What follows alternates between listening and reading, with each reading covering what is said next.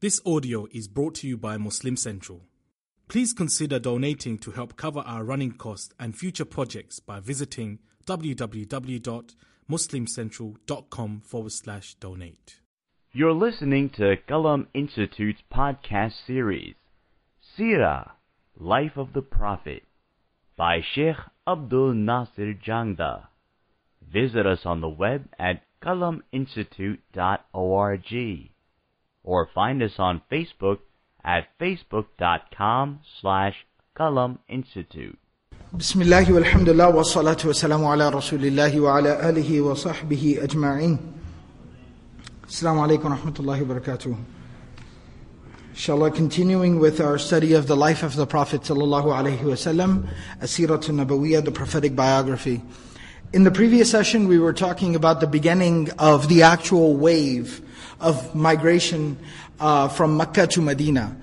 And we talked about how Allah subhanahu wa ta'ala, of course, you know, facilitated uh, the opening of the gateway of hijrah from Mecca to Medina, provided a place where Muslims could actually seek sanctuary. Um, and then through divine revelation in the Quran, Allah subhanahu wa ta'ala even, you know, commanded the, the believers to start making the migration in the hijrah. And the Prophet ﷺ started sending the believers on their way from Mecca to Medina. We talked about some of the initial early people who migrated from Mecca to Medina. People like, of course, Mus'ab bin Umair radiallahu ta'ala anhu. We talked about Umm Salama and her family, Abu Salama and their son. And we talked about some of the early people. Last week's, um, you know, session focused on a lot of the struggles, the challenges, and the tragedies. The really, you know, heart wrenching stories that were the reality of migrating from Mecca to Medina. And I kind of, I touched on this last week where I talked about how a lot of times when we think about hijrah, we talk about migration. So it seems like a very victorious moment and no doubt about it, it was the beginning of something very beautiful and amazing. But we should not discount the fact, we shouldn't lose sight of the fact that this was something that was very difficult, very challenging, life threatening, and we saw the tragedy in the family of Abu Salama and what transpired with them, the sacrifices that were being made. In today's session, we'll be talking about along the same lines. We'll be talking about, again, the difficulties that people were enduring, the sacrifices people were making in order to be able to realize their deen. And I want the, uh, usually I talk about the take home lesson towards the end, and I'll definitely bring it up again. But one thing that I want to emphasize here on the outset is that, you know, going from Mecca to Medina wasn't just about escaping, you know, persecution and torture. There were many people who were hiding their Islam. There are many people who, quote unquote, were living underground. You know, they were keeping their Islam secret. And as long as they kept their Islam secret, in their heart they had Iman, and every time they got a private moment, they were able to lock up the doors and pull the curtains and be able to pray. You know, for them, they could have gone on living safe and sound, keeping their secret to themselves, and that'd be that. But think about the fact that going from Mecca to Medina was a realization of their own iman. And that's why the scholars even write that hijrah was something that was mandated. It was obligatory, it was necessary in order to realize, to actualize their iman, to realize their deen, to be able to live their Islam to the fullest, and be able to practice Islam properly, they had to make this sacrifice. They had to give up their homes. They had to give up, you know, even sometimes family and friends. They had to give all of this up, you know, undertake this very dangerous journey with the threat of being followed and even killed along the way and show up in an unknown place with nothing in hand, no connection, no relationship. Of course, there is a relationship of Iman in Islam, which we'll talk about the mu'akhat and all of that later. But just from a worldly perspective, from a normal human worldly perspective, you're just showing up empty handed in an unknown place amongst a bunch of strangers. And so that is a huge sacrifice. But that was what was required of them if they were going to realize their Iman, their Islam, their faith, their religion. If they were going to live it, if they were going to practice it. And so when we read about these stories and these sacrifices, these unbelievable, huge sacrifices that these people are making, what needs to be kept in mind is that this is what these people were willing to do in order to practice their deen.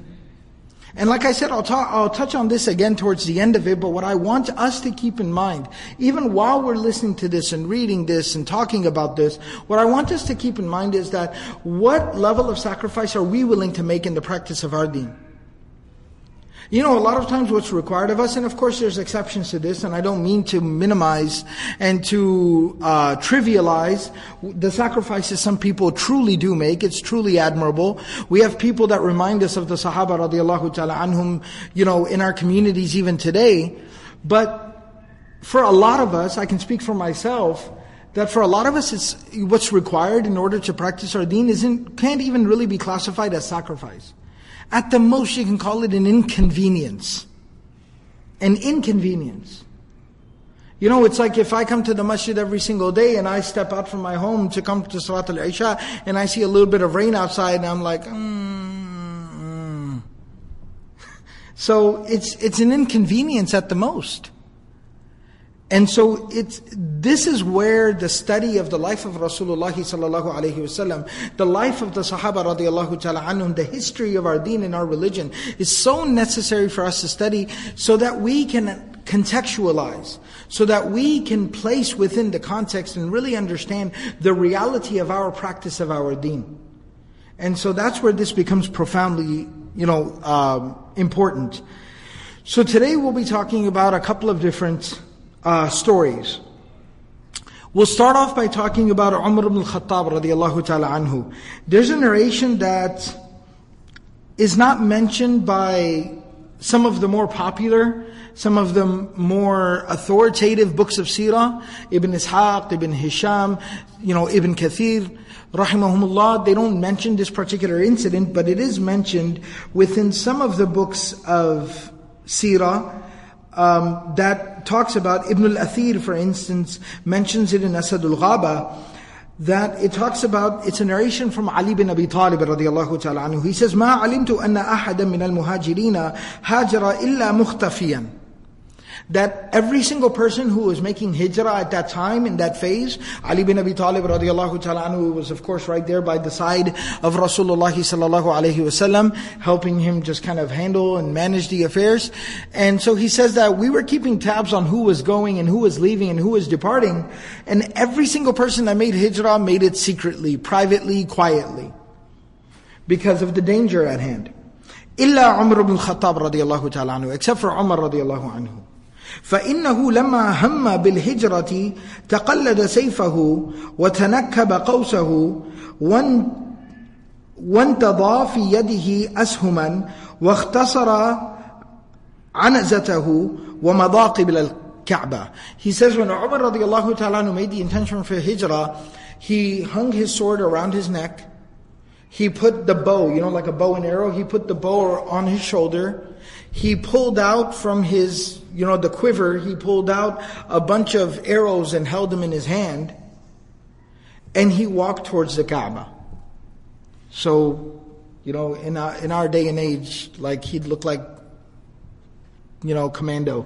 So he looked like Rambo. He was completely, you know, geared, armed to the teeth, and he's marching towards the Kaaba. When he gets there, وَالْمَلَأُ مِنْ قُرَيْشٍ There was a whole بِفَنَائِهَا the whole like leadership of Quraysh was around the Kaaba. So he made tawaf, of course, and then he went and he prayed his two rak'at. Then he stood in front of the group. One narration says he went from group to group and he made the announcement to them that من أراد أن يثقل أمه أو يؤتم ولده أو يرمل زوجته فليلقني وراء هذا الوادي he says, anyone who wants his mother to cry over him, meaning that's an expression for saying whoever wants their mother to cry at their janazah, whoever wants to orphan their children, whoever wants to widow their wives, then please come see me outside. And what's interesting about this is that at the same time, there's a little bit of a tanaqud here, and I'll mention this. When you read about the next when, when we talk about the story of the hijrah of Umar ibn Khattab radiallahu ta'ala, you also at the same time get a little bit of an idea though, there was some strategy here. They were trying to leave quietly. How do we reconcile these two things? He doesn't actually tell them that I am making hijrah. He just kind of went there to just get it out of his system and kind of put these people back on their heels a little bit. And no doubt he was probably frustrated by the simple fact that they were chasing after everyone who was making hijrah. They were persecuting people. So he went there to kind of put everybody in their place.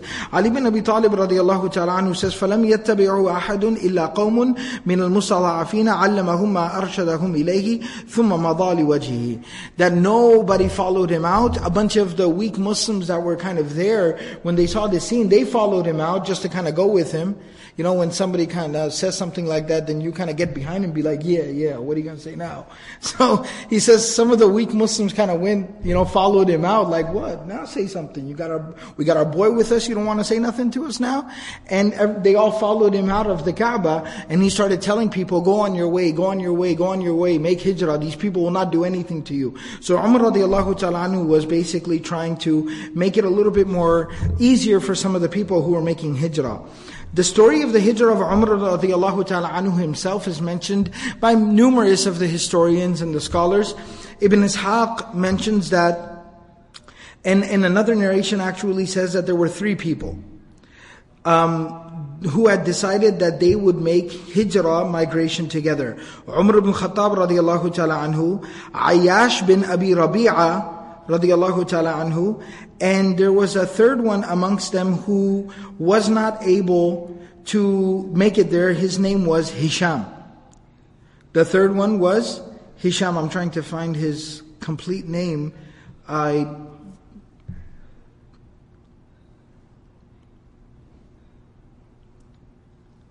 Either way, there was a third individual with them whose name was Hisham.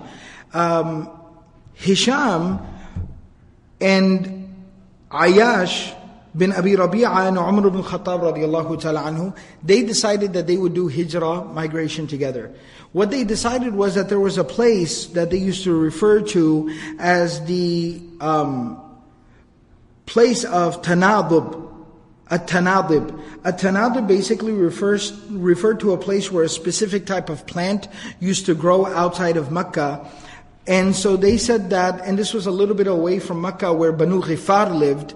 And so they said that all three of us kind of individually leave Mecca quietly, and we will meet up there at this place of Tanadib.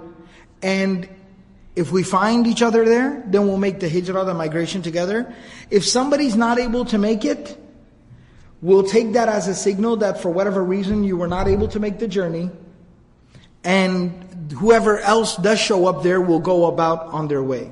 So if two people make it there and the third one doesn't show up, we'll wait for a little bit there, but then understand that we will move on. So this was kind of the agreement that they had so they could make the hijrah, the migration together. So Umar radiallahu ta'ala anhu goes on to say that when I reached there, I found فَأَصْبَحْتُ أَنَا وَعَيَّاشْ عِنْدَ تَنَاضِبْ وَحُبِسَ هِشَامْ وَفُتِنَ فَافْتَتَنَا he says that myself and Ayash in the morning, we found each other at the meeting place that we had designated. We didn't find Hisham and we figured that he had been kept back and he says eventually found out that he in fact had been kept back in, in Mecca. He had been trapped and, you know, restricted from leaving. And so he ended up staying back. And he says something very interesting. He says, وَفُتِنَا فَافْتَتَنَا he was put into test and trial and he fell into the test and trial. And I'll explain the meaning of this in a little bit. So he says that we, myself and Ayash, we made our way to Medina uh, to Al Medina. He says that Abu Jahl and Harith bin Hisham, they heard about myself and Ayash leaving Mecca and making it to Medina. Abu Jahl and Harith bin Hisham came out after us. And there was a reason here. I've talked about this in the Islam of Umar ibn Khattab radiallahu ta'ala anhu. Umar radiallahu ta'ala anhu was the nephew of Abu Jahl. Amr bin Hisham, he was his nephew.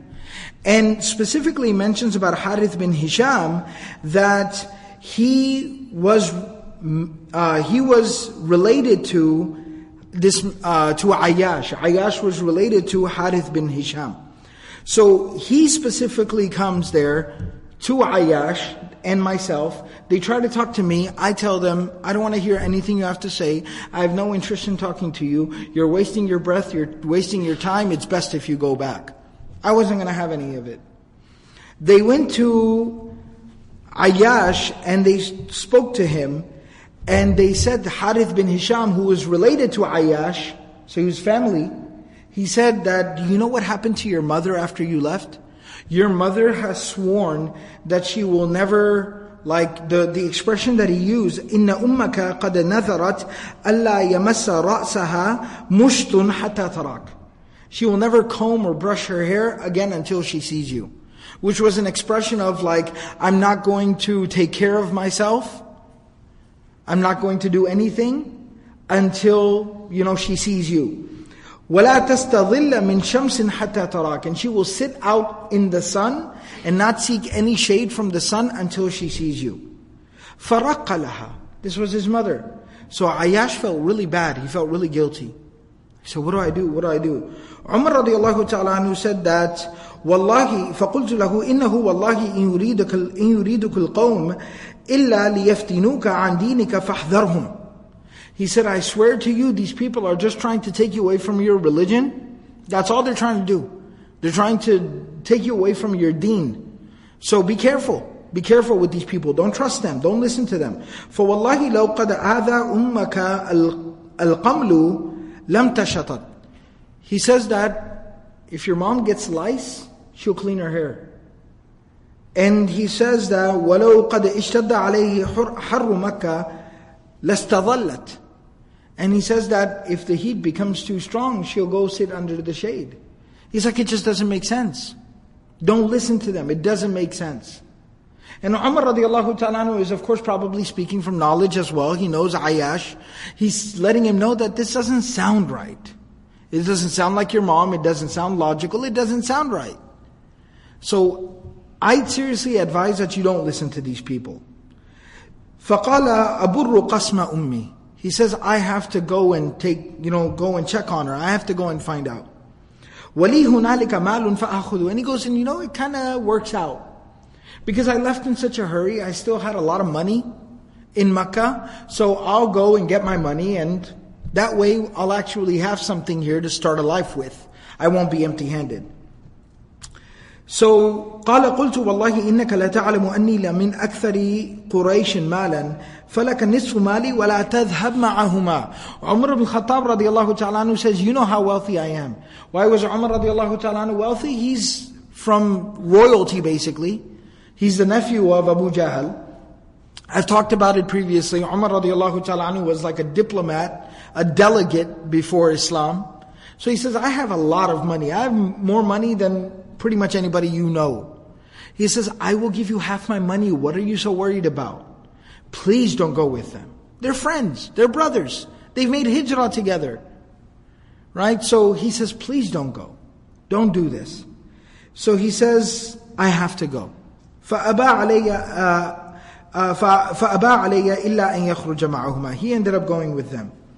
So he says that when he ended up going, he's, uh, Umar radiallahu ta'ala anhu said to him, أما إذ قد فعلت ما فعلت فخذ ناقتي هذه فإنها ناقة نجيبة ذلول فالزم ظهرها فإن رابك من القوم ريب فانجو عليها.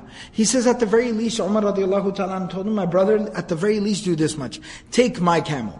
My camel is extremely obedient and very fast and swift. It's a, it's an awesome camel. He says, take my camel. So at the very least, if you start feeling doubtful, you feel like, you know, these people got something up their sleeve, they have bad intentions, you can get away from there quickly. So he says, okay. So Abu Jahl and Harith bin Hisham and Ayyash radiallahu ta'ala anhu, they leave. Medina, and they're on their way back to Mecca. A little while later, Abu Jahl says to him, he says, my camel, you know, we came all the way and we're heading right back. My camel's starting to slow down a lot. It's very uncomfortable to sit on. Can we just switch for just a little bit? And I just need some rest from my camel. It's not very comfortable. So he says, okay, fine. You know, sincere, honest people. He says, sure, no problem, fine. As soon as he says that, we sat the camels down, and we got down from the camels. Harith bin Hisham and Abu Jahl jumped on me, pinned me down, and tied me up, restrained, you know, basically tied me up, and then they put me onto the camel, tied the camel to their camel, and took me back to Mecca as a prisoner. And when I got back to Mecca, they basically locked me up Umar radiallahu ta'ala anhu said that فَكُنَّا نَقُولُ لَا يَقْبَلُ اللَّهُ مِمْ لَا يَقْبَلُ اللَّهُ مِمَّنْ افتتن توبة وكانوا يقولون ذلك لأنفسهم Making hijrah, I told you, was something that was mandatory for these Sahaba radiallahu ta'ala anhum. And anyone who did not make the hijrah, like as long as, you know, there wasn't some serious health or whatever concern. But people who were not willing to make the hijrah or didn't make it for financial reasons or they were just afraid or whatever the case was. He says our understanding of that was these were people who had fitna in their iman. These were people of weak faith. And there was a lot of talk they started to say about themselves, people like Ayash and Hisham who were kept back and others as well they started saying that Allah will not accept our repentance. Allah will not forgive us for this. For not making the hijrah, the migration, and listening to Allah and His Messenger, sallallahu alaihi wasallam. And we started saying that about them as well. Until the Prophet ﷺ, when he reached Medina, Allah subhanahu wa ta'ala revealed the ayat, قُلْ يَا عِبَادِيَ الَّذِينَ أَسْرَفُوا عَلَىٰ أَنفُسِهِمْ لَا تَقْنَطُوا مِنْ رَحْمَةِ اللَّهِ إِنَّ اللَّهَ يَغْفِرُ الذُّنُوبَ جَمِيعًا إِنَّهُ هُوَ الْغَفُورُ الرَّحِيمُ Allah subhanahu wa ta'ala revealed the ayah that say, O my slaves, Ya ibadi, alladhina asrafu ala anfusihim. The ones who have done wrong amongst themselves, against themselves. Those people who have prevented themselves from realizing their own deen and their, their own iman. La taqnatu min rahmatillah. Do not lose hope in the mercy of Allah. Now you see specifically why this ayah talks about the mercy of Allah and not the forgiveness of Allah. Because it talks about the mercy of Allah subhanahu wa ta'ala not only because the mercy is of course representative in the means of the forgiveness, but it specifically also says do not lose hope in the mercy of Allah that the mercy of Allah might still come to your aid and your rescue, and you might be given a way to still make it out of this circumstance and be able to make the migration. Not only will Allah forgive you, but Allah subhanahu wa ta'ala will grant you the ability to realize your deen. Don't lose hope in the mercy of Allah. Inna Allah yaghfiru dhunuba jami'a. Allah subhanahu wa ta'ala most definitely is fully capable of forgiving all of the sins of a person. Innahu huwal ghafurur rahim. He most definitely and only He is constantly forgiving and constantly merciful. Umar radiallahu ta'ala anhu says that I when I when this uh, the Prophet recited this ayah to us, I wrote this ayah down with my own hands.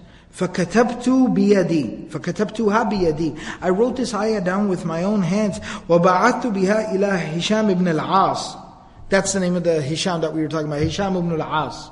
He says, I sent it to Hisham. قال هشام فلما أتتني جعلت أقرأها بذي, بذي طوى أصعد بها فيه وأصوب ولا أفهمها. حتى قلت اللهم فهمنيها. فألقى الله في فألقى الله تعالى في قلبي أنها إنما أنزلت فينا وفيما كنا نقول في أنفسنا ويقال فينا. Hisham radiallahu ta'ala anhu says, Umar radiallahu ta'ala anhu said that I wrote this ayah down and I sent it to my brother Hisham, who had been held back and not allowed to make the hijrah. And Hisham says, when I received this letter from Umar radiallahu ta'ala anhu, I read this ayah. And every day in the morning, because they were keeping watch on me, but still, you know, I was able to move about in a certain area, I'd go and climb up onto a hill and I would sit on the hill just thinking about my situation. And then I would come back down in the evening from the hill, and he says, all day long, when I'd go up the hill, I'd sit up there and I'd read this ayah over and over and over again. And then I would come back down from the hill at the end of the day, and I still didn't understand what the connection, why he sent this to me. Like meaning my just heart wasn't ex- embracing this, this ayah. He says, until I made dua, Allahumma fahimniha. And so we learn from the Sahaba radiallahu ta'ala anhum that we have to make dua to Allah subhanahu wa ta'ala to give us the reality and the understanding of the Quran. He says, I finally prayed to Allah. I said, Oh Allah, please Give me the reality of this. Give me the understanding of this. He says, until my heart found contentment and peace and tranquility and satisfaction in the fact that this ayah was about me. And about what, what we were thinking about ourselves. And what people were saying about us. That Allah had, Allah had opened His doors of forgiveness and His mercy for us. And I started reading the ayah and praying to Allah subhanahu wa ta'ala. And He says, until, and I kept reading and praying and asking Allah for forgiveness and kept reading this ayah until that time finally came where I was able to go and join the Prophet ﷺ in Al-Madinatul Munawwara. Now, the story gets even more interesting from here because the story mentions that the Prophet of Allah sallallahu alaihi wasallam requested in Medina when the Prophet ﷺ reached Medina, the Prophet ﷺ knowing about Hisham bin al-As and knowing about Ayyash bin Abi Rabi'a and probably Umar radiallahu ta'ala anhu told the Prophet ﷺ that I had two brothers, two other people with me. One never was able to make the journey. The other one made the journey and then was tricked into going back and taken prisoner. Ya Rasulullah, they're still stuck over there. But they're good solid believers, but they're stuck. So the Prophet ﷺ said, Who will help me? Who will help me with, in regards to Hisham bin, uh, bin al-As and Ayyash bin Abi Rabi'ah? Who will help me? Walid bin Walid. This is the brother of Khalid bin Walid. Walid bin Walid, radiallahu ta'ala anhu said, I will, Ya Rasulullah. I'll take care of this. Walid bin Walid says that I went back to Makkah quietly. I snuck into Makkah. And he says, you know, he was he was just like his brother. He was a very, you know, skilled fighter, very brave man. So he says, I snuck in, and I saw a woman. When I got snuck into Makkah, I saw a woman who was carrying like, you know, water and some food and this and that around the area where I heard that they were keeping them, but I didn't know exactly where they were. So I asked this woman. She seemed like, you know, like a servant. So I asked her, "Where are you going?"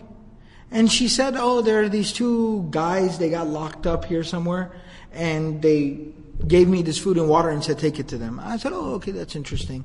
I just pretended like I was minding my own business, and I just kind of like, you know, followed her and, you know, kind of checked out where they were keeping these two guys. And until she gave them food, water, or whatever, and she left. So he says, I approached this place, and it was it was basically four walls. They were really high walls, but it didn't have a roof, it didn't have a ceiling. And they were inside there tied up. So he says, you know, being having the ability to do so, I scaled the wall. He says, I, I, I first what I did was I took some rocks. I found some rocks, and I, you know, I let them know where are you guys? You know, move away from the wall, and I threw the rocks in there. And then I climbed up on the wall. I was able to climb up on the wall using my sword. And I jumped over into where they were being kept. I tied, you know, I cut up the restraints. And then I stacked up the rocks. And I told them, get on top of these rocks and jump over the wall. And they both went, one after another. And then I joined them. And then I had an animal ready. And all three of us rode our way back to Medina. And the Sahaba radiallahu ta'ala talk about the scene that when they arrived into Medina, Hisham bin al-As, because they had been kept prisoner and probably tortured and beaten during this time, Hisham ibn al-As and Ayyash bin Abi Rabi'ah, they were riding on the animal, and Al-Walid ibn al-Walid radiallahu ta'ala anhu, may Allah be pleased with him, was holding the rope of the camel, walking it along. And he brought his brothers back to Medina. So this is the story of all the difficulty and the adversity that people were going through. This is what it was taking in order for people to be able to go to Medina, just to be able to live as Muslims openly, publicly, safe, and have the freedom, the ability to practice their deen, their religion. These are blessings that we cannot take for granted. It's very easy to take it for granted. I, I, am the most guilty of this. We don't under, when we're born into a situation, we lived our whole life in a situation where there's no obstacle, no oppression, no intrusion, no obstruction to practicing our deen, we take these blessings for granted.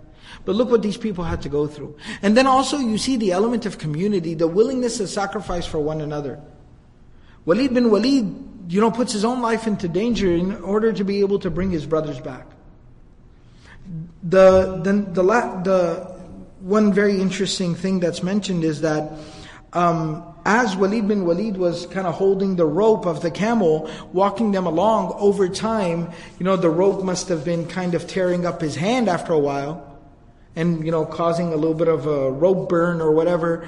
After some time, he looked at his hand and he noticed that his finger was bleeding. And this is a very famous poem Walid bin Walid said when he looked down at his finger. He said, هل أنت, إس هل أنت إلا أصبع دميتي وفي سبيل الله ما لقيتي He says, you're nothing but a finger that is bleeding. And what, whatever difficulty or pain is coming upon you is happening in the path of Allah, so it's more than worth it. هل أنت إلا أصبع دميتي وفي سبيل الله ما لقيتي a similar story like this, and we'll probably end with this mention of this incident. This is a very famous incident whenever we talk about the hijrah, the migration, and this is the story of Suhaib al-Rumi, radiallahu ta'ala anhu, who was a Roman who had come as an immigrant to Mecca and settled there in Mecca. So he was a Muslim, a believer, a very early believer.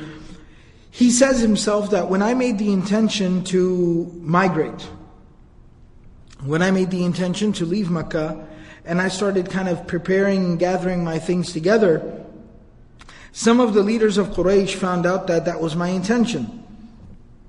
So they came to me and they said, أتيتنا سلعوكا حقيرا You came to us as a poor, lowly man. فكثر مالك عندنا وبلغت الذي بلغت ثم تريد أن تخرج بمالك ونفسك you came to us as a poor, lowly, you know, wanderer, you know, just a vagabond, just a traveler.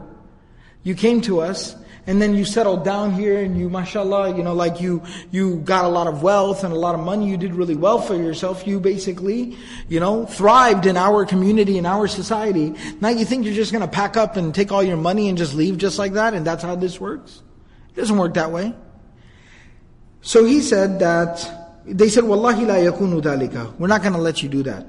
فَقَالَ لَهُمْ سُهَيْبْ أَرَأَيْتُمْ إِنْ جَعَلْتُ لَكُمْ مَالِي He says, well, what about if I gave you all of my money?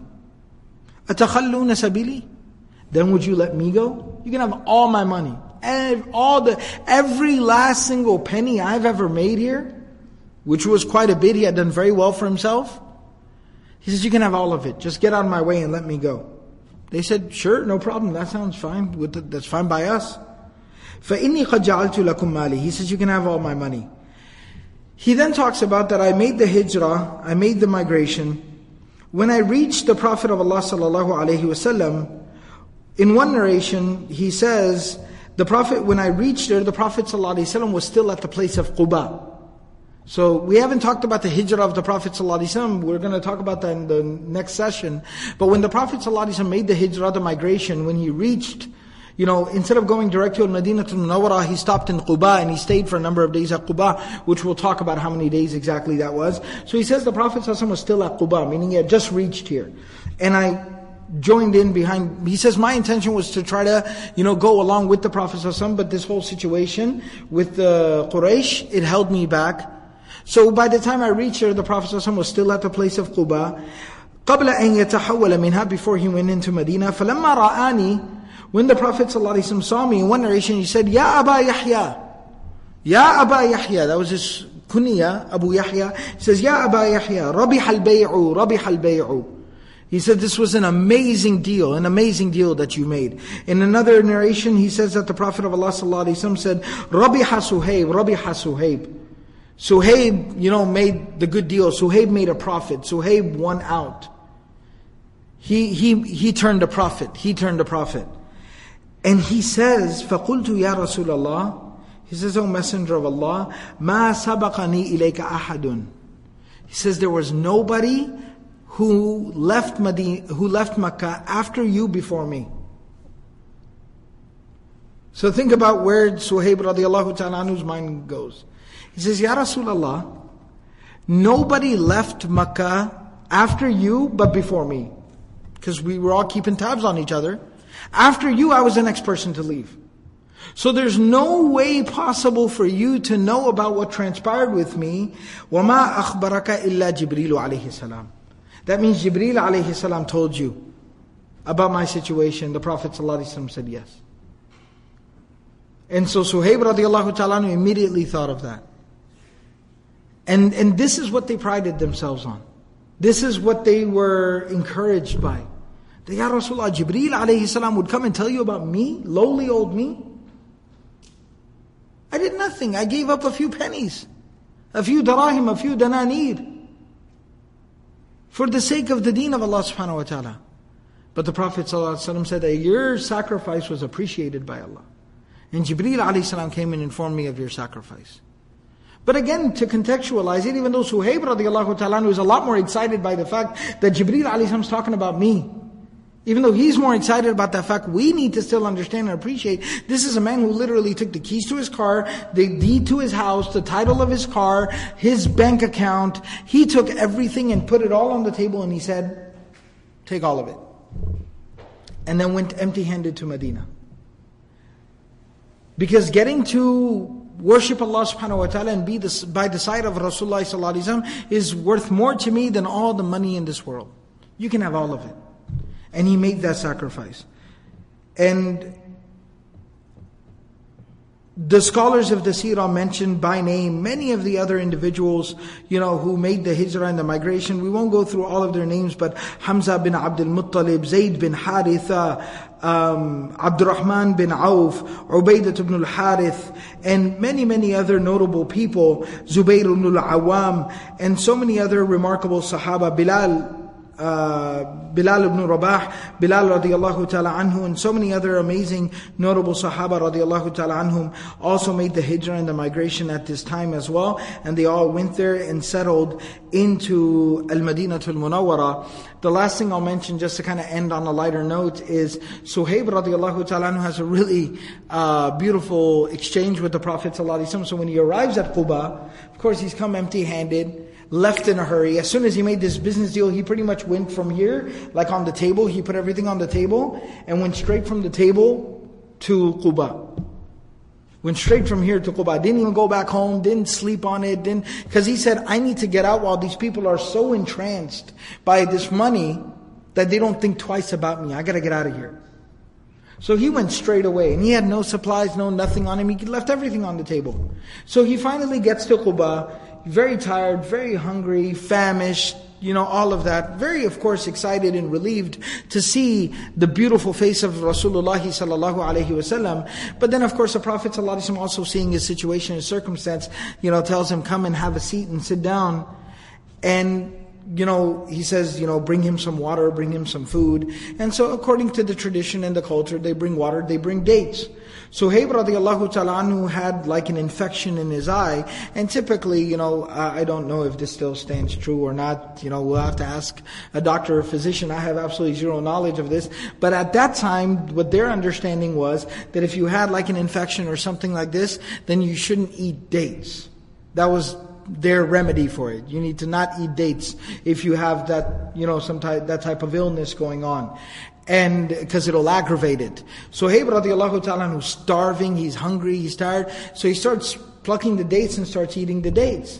And the Prophet of Allah sallallahu says, Ya Suhaib, you have this, you have an infection in your eye, you have a sore eye, and you're eating dates? And he said, Ya Rasulullah, I'm eating it from the other eye. So the Prophet ﷺ even laughed. He says, I remember the Prophet ﷺ laughing like I made him laugh. And he said, That's just such a memorable moment for me. To be able to make it, to be safe, to be sitting in front of Rasulullah sallallahu wasallam, and to see the beautiful, shining, smiling face of Rasulullah sallallahu wasallam, he said that made everything worth it. These are the sacrifices these people made. Like I started off by saying, this is this is what these people were willing to sacrifice. But this is what they were sacrificing for. What level of inconvenience are we willing to tolerate, put up with, deal with in order to be able to put our face on the ground before Allah subhanahu wa ta'ala. In order to be able to learn about the Messenger of Allah sallallahu alaihi wasallam. In order to be able to live life like the Messenger sallallahu alaihi wasallam. Because remember, the Prophet of Allah sallallahu alaihi wasallam taught us that a person will be with whomsoever he loves. Al-mar'u ma'aman ahab. And if we practice, we try, we strive to love Allah and His Messenger sallallahu alaihi wasallam, and we're willing to inconvenience ourselves, make little sacrifices here and there, little. Sometimes, like in my case, I can't even call it a sacrifice. It's an inconvenience. If I'm willing to inconvenience myself to develop the love of Allah and His Messenger sallallahu alaihi wasallam, the hope, the dua, the prayer is Allah subhanahu wa taala. I will have the blessing and the opportunity to be with Allah and His Messenger sallallahu alaihi wasallam in the life of the hereafter. May Allah subhanahu wa ta'ala grant us all that dignity, that honor, that blessing. Subhanallah wa bihamdihi, subhanakallah wa bihamdik, Nashadu an la ilaha illa anta, nastaghfiruka wa natubu ilayk. Jazakumullah